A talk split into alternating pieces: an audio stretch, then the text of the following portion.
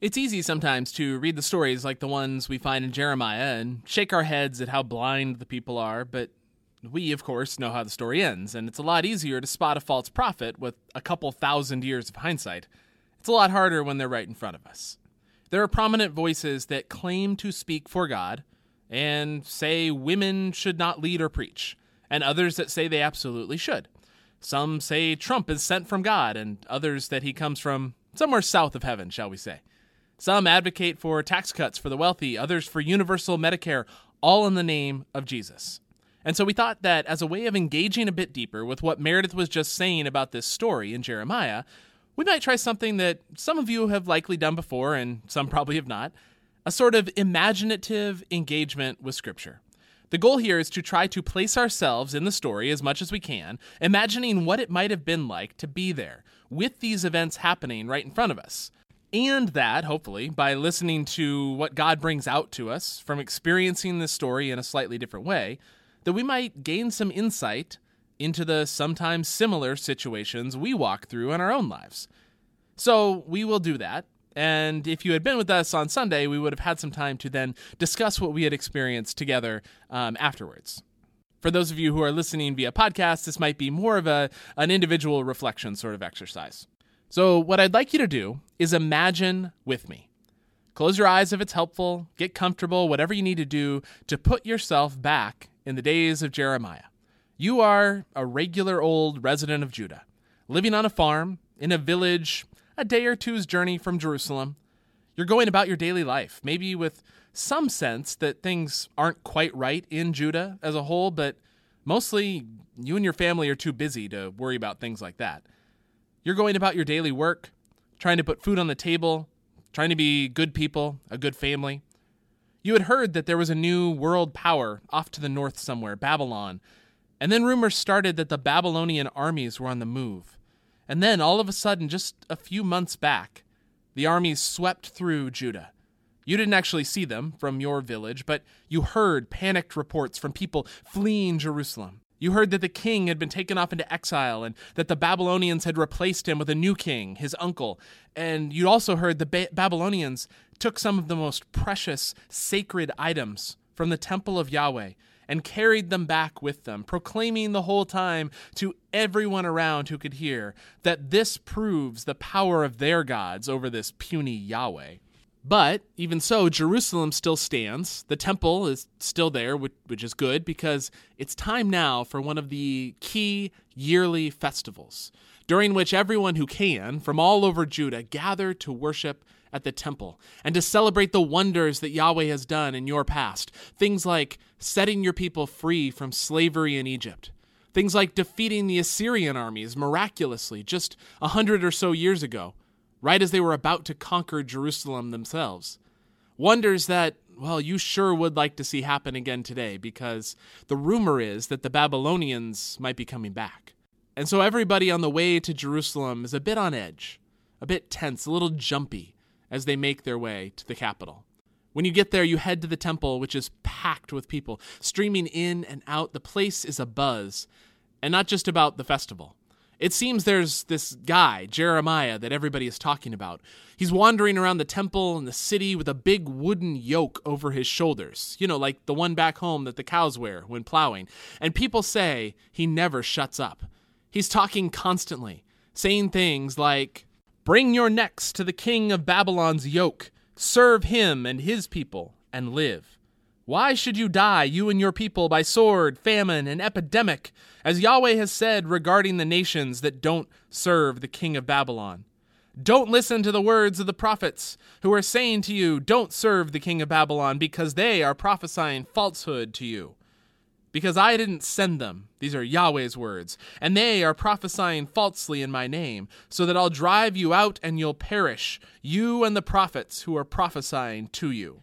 And as you're getting filled in about this Jeremiah character, you hear a commotion off to the right. The crowd start parting as, sure enough, a giant wooden yoke comes barging through, and people are dodging to the side to not get knocked in the face with the bars that seem to be sprouting out from the sagging shoulders of this Jeremiah.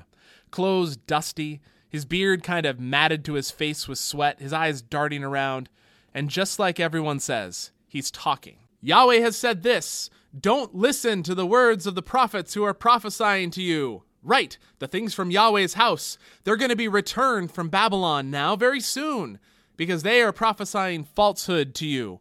Don't listen to them. Serve the king of Babylon and live. Why should this city become a desolation? If their prophets and Yahweh's messages with them, they should intercede with Yahweh armies so that the rest of the things in Yahweh's house, in the house of the king of Judah and in Jerusalem, don't also go to Babylon. Because Yahweh armies has said this about the pillars, the sea, the stands, and all the rest of the things in the temple, which Nebuchadnezzar, king of Babylon, didn't take when he exiled Jeconiah, son of Jehoiakim, king of Judah, from Jerusalem to Babylon and all the important people from Judah and Jerusalem, because Yahweh armies, Israel's God, has said about the things that remain in Yahweh's house, and in the house of the king of Judah, and in Jerusalem as a whole. To Babylon they will be transported too, and there they'll be until the day when I deal with them. These are Yahweh's words, when I bring them up and return them to this place.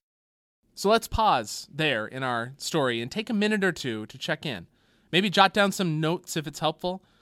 But what's your first response to what you hear? What rings true about this message? What what's maybe tough to swallow? What emotions do you feel? Take a minute and think and reflect on that.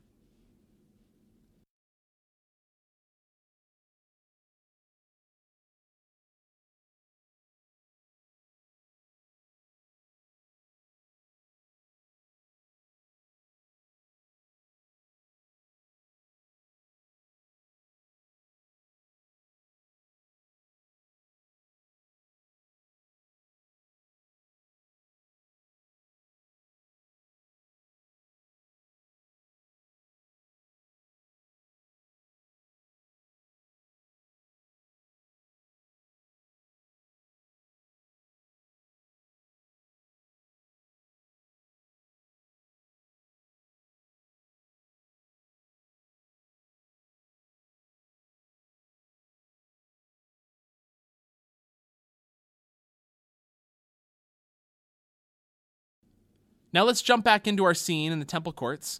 There's a shouting off to the left now, and the crowd parts again, and another man strides, no, struts, up to where Jeremiah is still talking. His entourage trailing behind his gleaming robes. You can't help but notice the stark contrast between him and Jeremiah in pretty much every way. A cheer goes up from one part of the crowd Set him straight, Hananiah! Hananiah straightens up looks directly at Jeremiah and calls out in a loud, clear voice Yahweh armies, Israel's God has said this I am breaking the yoke of the king of Babylon. In yet two years' time, I'm going to return to this place all the things from Yahweh's house that Nebuchadnezzar king of Babylon took from this place and brought to Babylon. And I am going to return to this place Jeconiah son of Jehoiakim king of Judah and all Judah's exiled community who came to Babylon. These are Yahweh's words, because I'm breaking the king of Babylon's yoke. Now let's pause again. This is a whole new message. So let's reflect on the same questions. What is your first response to what you hear? What rings true about this message? What is maybe tough to swallow? What emotions do you feel as you hear what Hananiah had to say? Just like before, take a minute and reflect on those questions.